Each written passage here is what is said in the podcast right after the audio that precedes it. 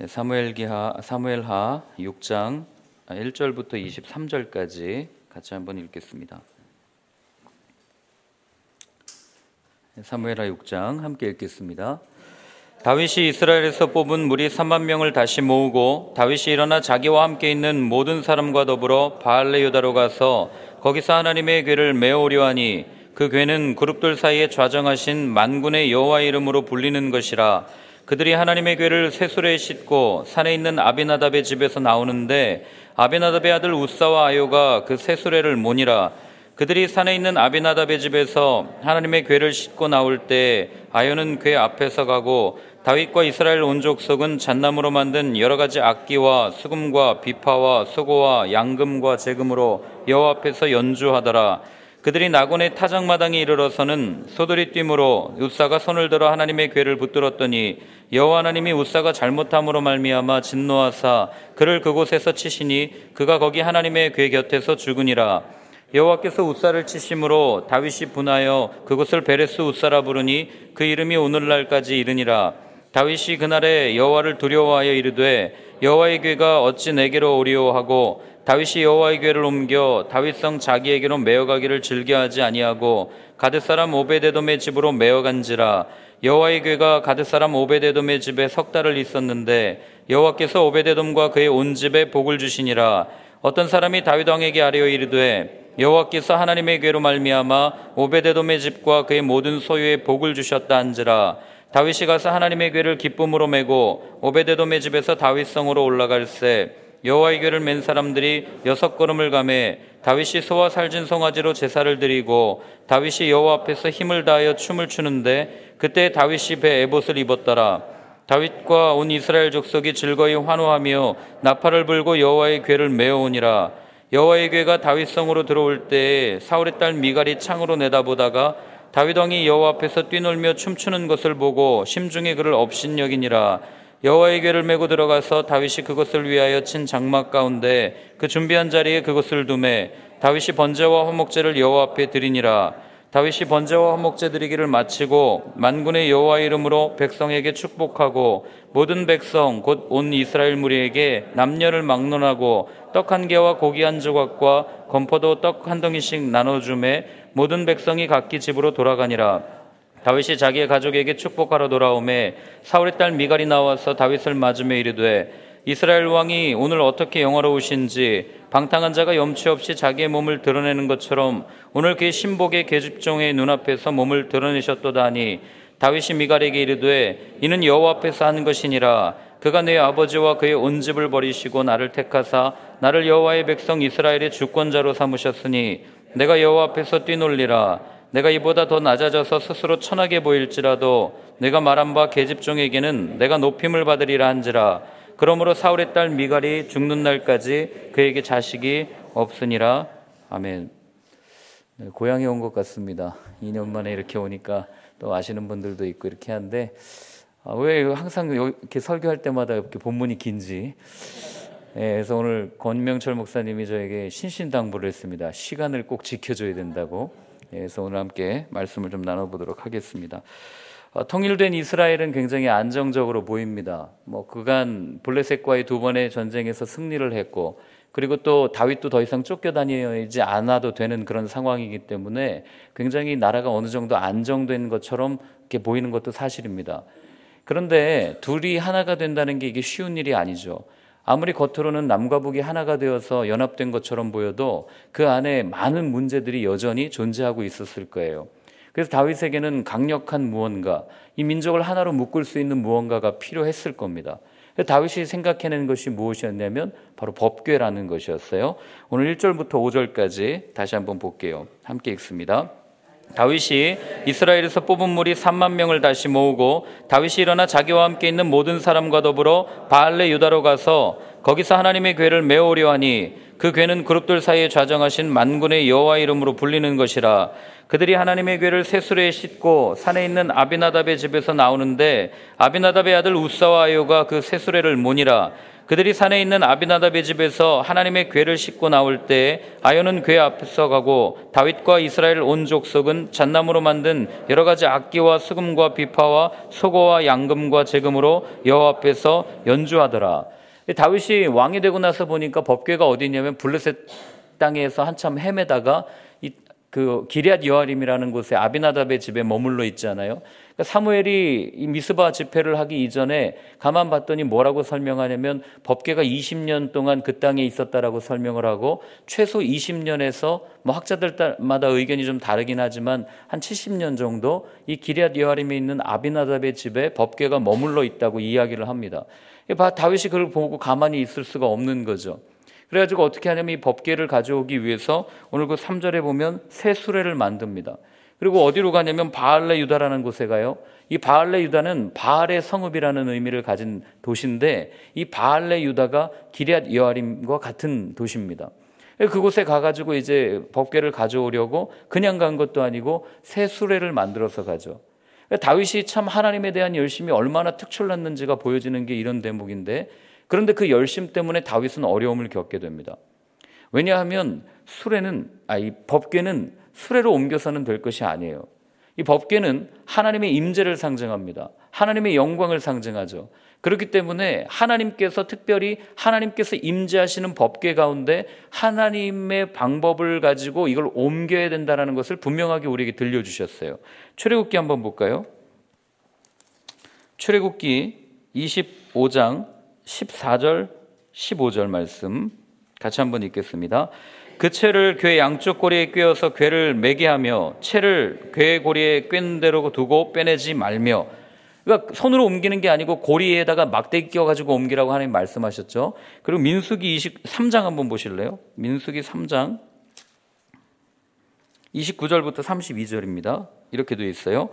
고앗 자손의 종족들은 성막 남쪽에 진을 칠 것이요 우시엘의 아들 엘리사바는 고앗 사람 종족의 조상의 가문의 지휘관이 될 것이며 그들이 맡은 것은 증거계와 상과 등잔대와 재단들과 성소에서 봉사하는 데 쓰는 기구들과 휘장과 그것에 쓰는 모든 것이며 제사장 아론의 아들 엘르아살은 레위인의 지휘관이 어른이 되고 또 성소를 맡을 자를 통할할 것이니라 이렇게 표현하고 있어요.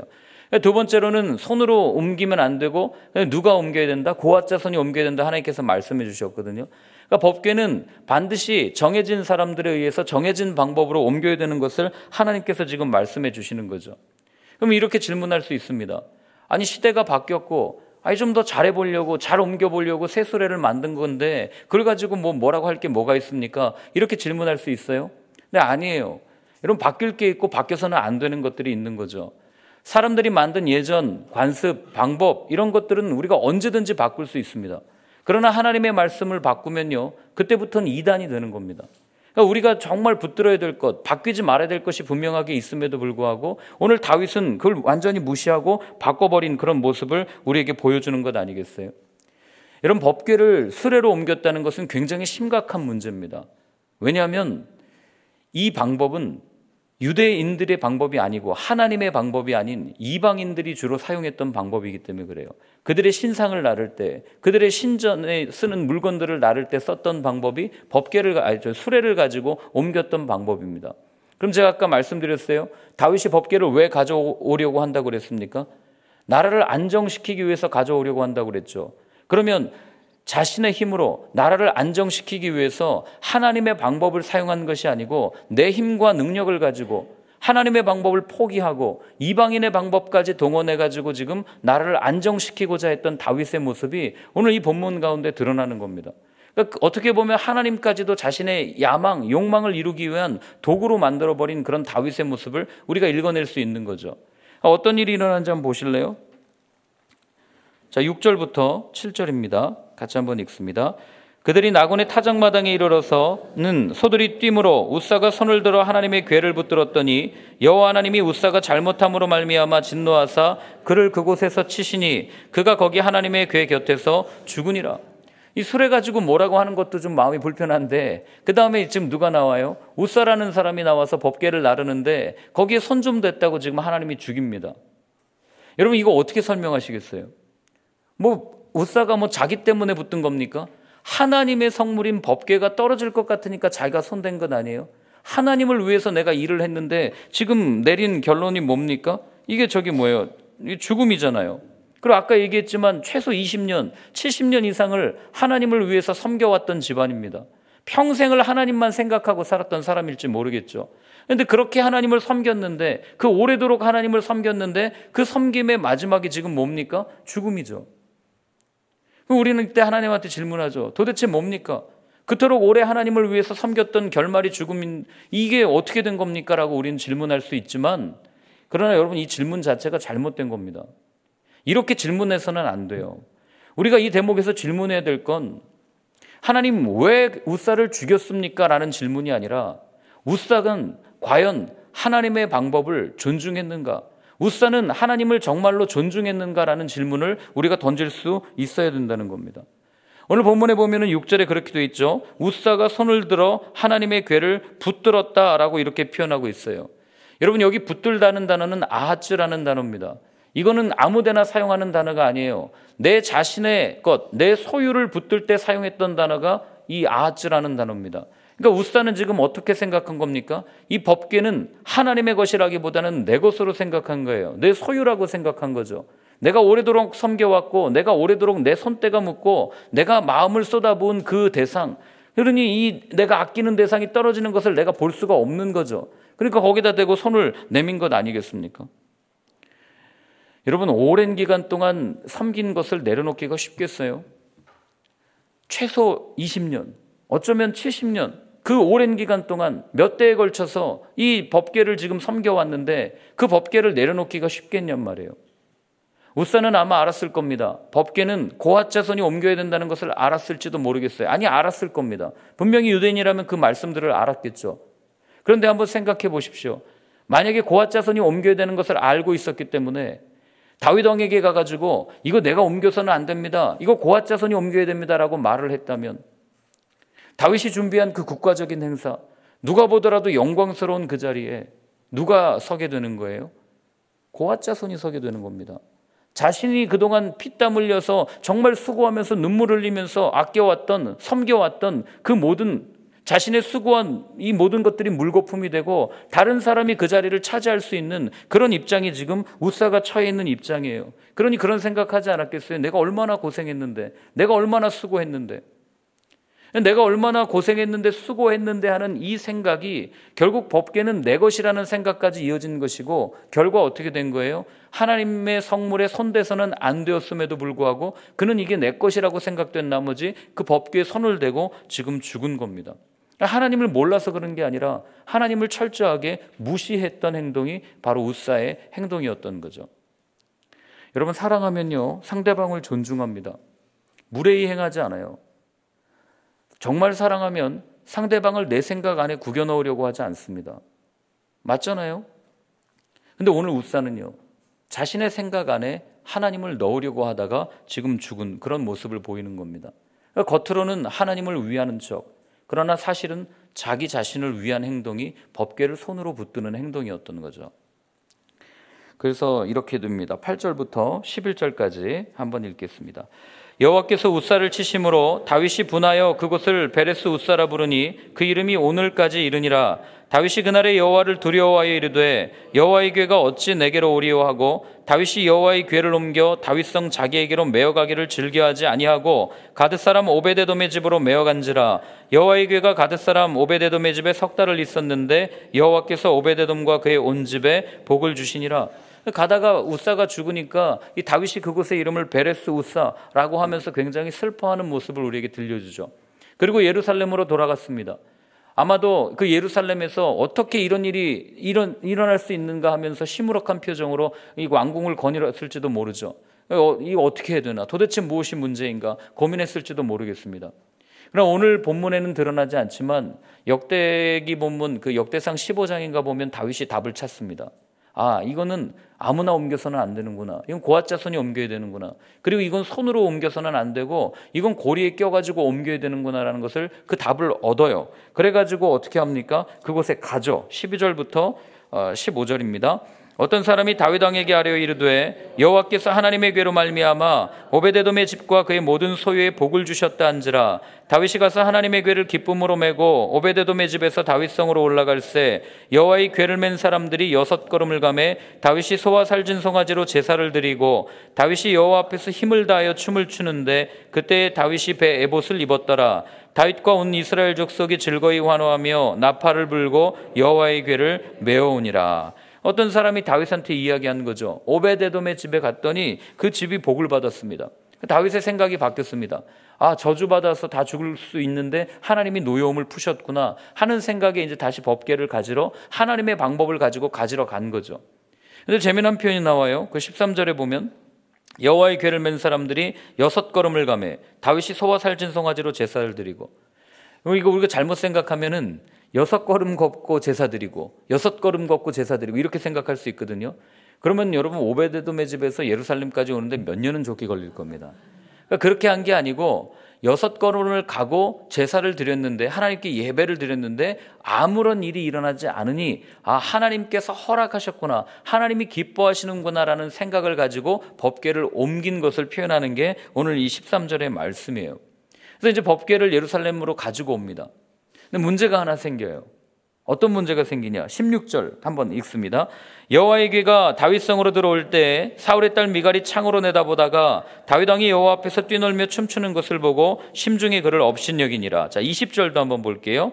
다윗이 자기의 가족에게 축복하러 돌아오매 사울의 딸 미갈이 나와서 다윗을 맞으며 이르되 이스라엘 왕이 오늘 어떻게 영화로우신지 방탕한 자가 염치 없이 자기의 몸을 드러내는 것처럼 오늘 그의 신복의 계집종의 눈앞에서 몸을 드러내셨도다 하니 어떤 문제입니까? 자기 아내가 그 법계가 들어와서 너무 기쁜 나머지 춤을 추는 자신의 모습을 보고 업신여긴 겁니다. 이 미갈의 모습을 오늘 그대로 우리에게 들려주죠. 여러분들은 이 모습을 한번 머릿속으로 상상해 보십시오. 이게 정상적인 부부처럼 보입니까? 다윗이 아브넬에게 이 미갈을 데려오라고 한 이유가 뭐라고 생각하세요? 미갈을 사랑했기 때문에 데려오라고 그랬을까요? 사랑했기 때문에 데려왔다면 언약이라는 표현을 사용하지 않았을 겁니다. 약조라는 표현을 사용하지 않았을 거예요.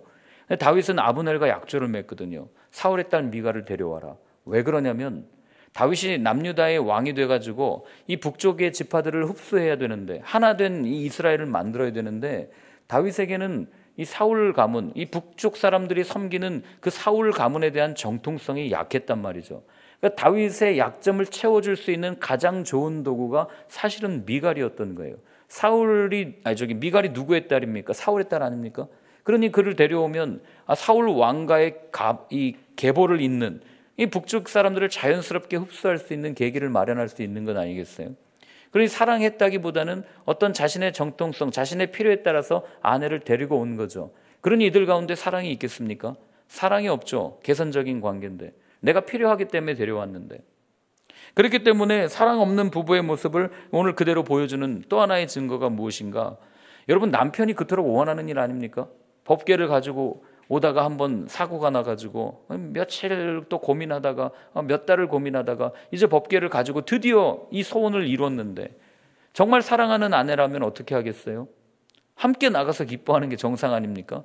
여보, 당신이 그토록 원하는 그 일이었는데 이게 드디어 이루어졌군요. 비록 당시에 뭐 여성이 전면에 드러나는 것이 조금 부담스러운 일이라고 했을지라도 정말 사랑했고 정말 함께 기뻐했더라면 그 현장에 내려와 가지고 이 법계에 들어올 때 그 현장에 있었어야 되는 게 정상이란 말이죠. 근데 미갈은 그렇지 않습니다. 왜 그럴까요?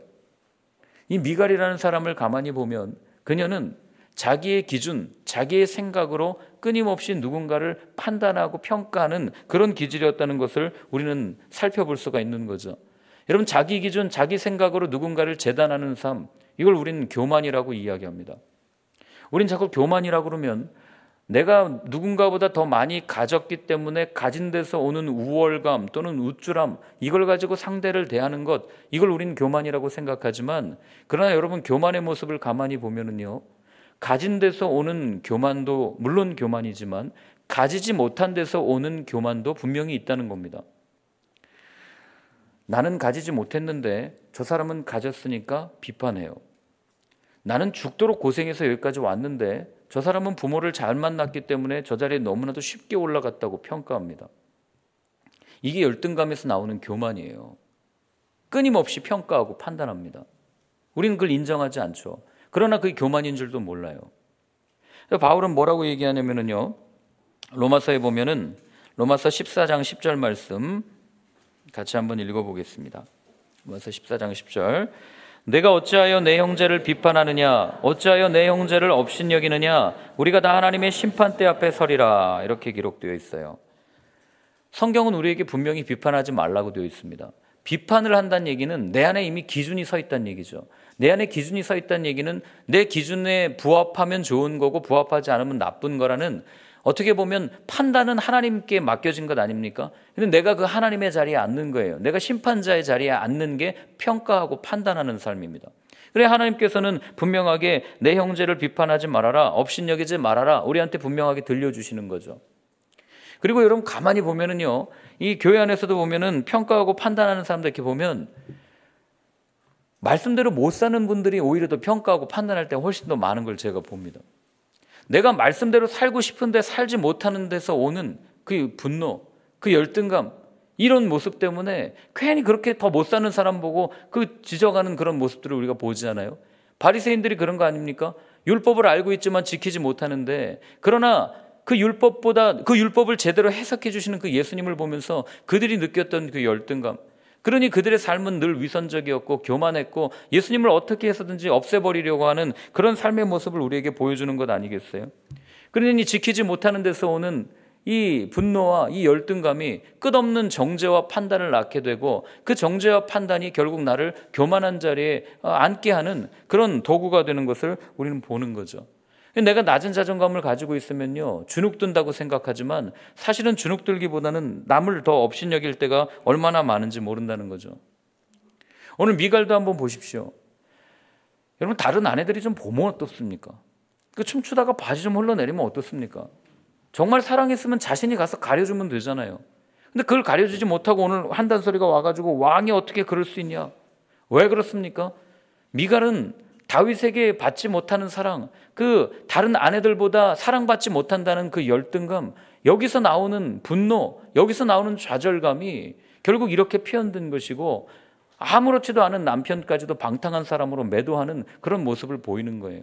그러니까 자기 기준에 나는 공주인데 내가 어려서부터 아, 왕이 어떻게 행동하는지를 봤는데 이 기준에 따르면 이 왕은 이렇게 행동하면 안 되지. 어떻게 저렇게 천박스럽게 춤을 출 수 있어 하는 그 자기 기준. 더군다나 다윗이 자기를 사랑하지 않는다는 그 열등감, 이 모든 것들이 복합되어서 결국 오늘 이렇게 아, 이런 행동들을 하게 된 겁니다. 이런 말을 들은 다윗의 반응은 어떻습니까? 한번 볼까요? 21절부터 23절까지 말씀입니다. 같이 한번 읽습니다. 다윗이 미갈에게 이르되 이는 여호와 앞에서 한 것이니라 그가 내 아버지와 그의 온 집을 버리시고 나를 택하사 나를 여호와의 백성 이스라엘의 주권자로 삼으셨으니 내가 여호와 앞에서 뛰놀리라 내가 이보다 더 낮아져서 스스로 천하게 보일지라도 내가 말한 바 계집종에게는 내가 높임을 받으리라 한지라 그러므로 사울의 딸 미갈이 죽는 날까지 그에게 자식이 없으니라 다윗이 딱 한마디로 아, 이 대답하잖아요. 나는 여호와 앞에서 한 거다. 그래서 사울의 딸 미갈의 시선은 끊임없이 사람에게 주목하고 있었고 사람의 시선을 의식하고 있었고 다윗은 지금 누구를 의식하고 있는 겁니까? 하나님의 시선을 의식하고 있는 거예요. 여러분 하나님 앞에서 내 체면은 별로 중요하지 않습니다. 하나님의 임재 앞에서 내 어떤 것이 중요할 수 있겠어요? 그러니 하나님을 의식하는 사람과 사람을 의식하는 사람의 삶의 태도가 삶의 모양이 이토록 다른 겁니다. 여러분 신앙이라는 게 그런 거예요. 신앙이란 무엇입니까? 내가 하나님 앞에 서면 설수록 내가 하나님 앞에 안, 그, 나타나면 나타날수록 내 자신이 사라지는 것, 내가 작아지는 것, 내가 녹아지는 것, 이게 신앙의 성숙의 길 아닙니까? 하나님 앞에 서서 내 의를 주장할 사람이 누가 있겠어요? 하나님 앞에 서서 내가 더 떳떳하다고 말할 사람이 어디 있습니까? 하나님 앞에 예수 그리스도 앞에 서면 나는 정말 죽을 죄인이요. 나는 아무것도 아닙니다라는 고백밖에 할 수 없는 게 우리의 모습 아니겠어요? 그렇기 때문에 신앙이란 정말 하나님 앞에 내가 날마다 서는 삶이요. 그리고 내가 그렇게 설때내 자신이 완전히 사라지는 경험을 하는 것이 진정한 신앙의 모습이라는 것 아니겠습니까? 근데 오늘 미갈은 그렇지 못한 거죠. 여러분, 누군가 앞에서 완전히 작아지는 것, 이게 진짜 사랑하는 관계거든요. 이게 주변 시선을 의식하지 않아요. 제가 예전에 연애할 때, 아, 이 말 잘해야 되는데, 이게 그분이 그분이 맞나 모르겠네요. 연애할 때, 아, 제, 제 이야기는 아 닌 걸로 하, 고 말씀을 드리겠습니다. 여러분 보통 남자친구들이랑 여자친구들이 이렇게 같이 가다가 정말 사랑하는 여자친구가 발이 아프다 그러면 어떻게 합니까? 운동화 벗어서 이렇게 바꿔 신어주잖아요. 근데 그 신발이 힐이라고 할지라도 바꿔주지 않습니까? 이게 사랑하는 사람의 삶의 모습이죠. 주변 시선을 별로 의식하지 않습니다. 정말 사랑하면 부끄러움이 사라지는 거예요. 여러분, 하나님 앞에서 우리가 정말 하나님을 사랑하는 관계가 되면 어떤 부끄러움도 없는 관계가 되는 거죠. 다윗이 왜 하나님 앞에서 그렇게 춤을 췄습니까?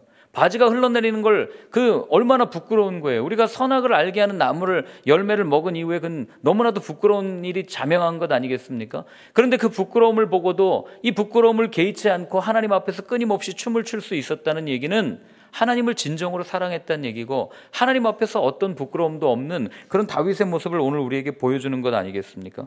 여러분 예배가 그런 거다 그런 거예요.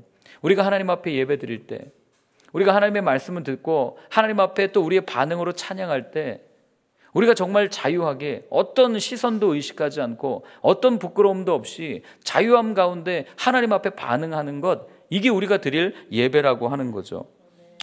근데 오늘 그 혹 내가 드리는 예배가 정말 사람들의 시선과 또는 그간 지켜오던 어떤 전통, 어떤 관습 이런 것에 묶여 있지는 않은지 한번 돌아보는 하루가 되었으면 좋겠습니다. 저는 여러분들 가운데 하나님 안에서의 자유함이 있기를 바래요. 남들 시선 너무 의식하지 마십시오. 내가 지금 죽게 생겼는데 내가 좀 눈물 흘린다고 옆에서 나를 평가하는 사람이 무슨 의미가 있겠습니까? 내가 지금 아파서 수술을 해야 되는데 의사에게 살려달라고 소리치는 게 정상이지 남의 시선 바라보면서 아우 나 조금 아픈데 살살 좀 부탁드립니다. 내가 옆에 사람들이 눈치가 보여가지고 소리를 지를 수가 없네요. 나 너무 아픕니다. 이렇게 이렇게 말하는 사람이 어디 있겠냔 말이에요. 이게 하나님과 우리 사이의 관계를 나타내는 척도입니다. 여러분들이 정말 하나님을 사랑한다면 하나님 앞에 부끄러울 것이 없을 것이고 여러분들이 정말 하나님과의 깊은 관계에 있다면 하나님께 하지 못할 말이 없을 거란 말이죠. 오늘 다윗이 그 모습을 우리에게 들려주는 겁니다. 혹 여러분들이 하나님과의 관계를 맺어가는데 예배를 드리는데 많은 것들이 여전히 묶여 있어가지고 내가 자유하지 못합니까? 그럼 오늘 하나님께서 주시는 자유함을 구하십시오. 하나님 안에서의 자유를 구하세요. 그 반응 부끄러워하지 마십시오. 여러분 사랑한다고 말하면 사랑한다고 또 당연히 답하는 게 정상 아니겠습니까? 오늘도 하나님은 여러분들에게 악인이나 선인이나 모두에게 얼마나 많은 은혜를 베풀어 주십니까? 그 은혜를 베푸는데 반응하는 사람이 있고 반응하지 않는 사람이 있어요. 예수님께서 이 나병 환자들을 고쳐줬을 때 예수님께 와서 감사를 한 사람이 있고 감사하지 않은 사람이 있듯이 그럼 누가 더 은혜를 아는 사람이요 하나님의 자녀된 삶이겠습니까? 반응하는 사람 아니겠어요? 저는 오늘 여러분들이 오늘 하루의 삶 가운데 들려진 이 하나님의 말씀, 외쳐진 하나님의 말씀, 그리고 오늘 내 마음 가운데 내 귀에 들려주시는 그 레마의 말씀을 가지고 하루를 살아가는 동안 그 말씀을 들려주신 은혜에 자유롭게 반응할 수 있는 하루의 삶이 되시기를 바랍니다. 이게 다윗과 미갈의 차이점이에요. 오늘 제가 제목을 뭐라고 잡았습니까? 도대체 무엇이 문제인가라고 잡았죠. 오늘 본문 속에 나오는 것 중에 누가 문제입니까? 하나님이 문제입니까? 아니요. 이 본문에 나오는 주인공들이 문제죠. 그럼 우리의 삶도 마찬가지입니다. 도대체 누가 문제입니까? 하나님이 문제입니까? 아닙니다. 여전히 나 자신만을 바라보고 있는 내가 문제라는 거죠. 그래서 오늘 한번 같이 기도할 때는 우리가 이렇게 한번 기도했으면 좋겠어요. 하나님, 여전히 나의 묶여 있는 시선을 들어서 하나님을 바라볼 수 있는 삶이기를 원합니다. 하나님 주의 시선을 의식하는 인생이 아니라 하나님의 시선을 의식할 수 있는 삶이기를 원합니다. 하나님 안에서 진정으로 자유함을 누릴 수 있는 성령이 주시는 자유함을 누릴 수 있는 오늘 하루의 삶이 되게 달라고 한번 같이 기도하겠습니다. 하나님 아버지 오늘도 주님 아버지 하나님께서 말씀해 주시니 감사합니다. 하나님 정말 다윗이 그랬던 것처럼 어떤 것에도 묶이지 아니하고 하나님 안에서 진정한 자유함을 누릴 수 있는 삶이기를 원합니다. 하나님의 방법대로 하나님의 뜻대로 하나님의 말씀대로 살아가기를 원합니다. 오늘도 사랑한다 말씀하여 주시는 그 하나님의 사랑에 온전히 반응하며 나아갈 수 있는 오늘 하루의 삶이 될 수 있도록 도와주시고 그렇기를 원하는 모든 분들의 마음 가운데 하나님 은혜를 더하여 주셔서 하나님과 함께 굳건히 걸어갈 수 있는 그래서 하나님께서 주시는 놀라운 선물들을 바라볼 수 있는 아버지 하루의 삶이 될 수 있도록 주님 인도하여 주시옵소서. 이제는 우리 주 예수 그리스도의 크신 은혜와 하나님 아버지의 사랑과 성령의 인도하심이 나를 바라보는 눈을 돌려 이제는 눈을 들어 하나님을 바라보며 하나님께서 어떻게 하기를 원하시는지 그 마음을 헤아리기를 원하는 그렇게 살겠다고 결단하는 모든 분들 머리 위에 이제로부터 영원까지 늘 함께하여 주옵시기를 간절히 축원하옵나이다.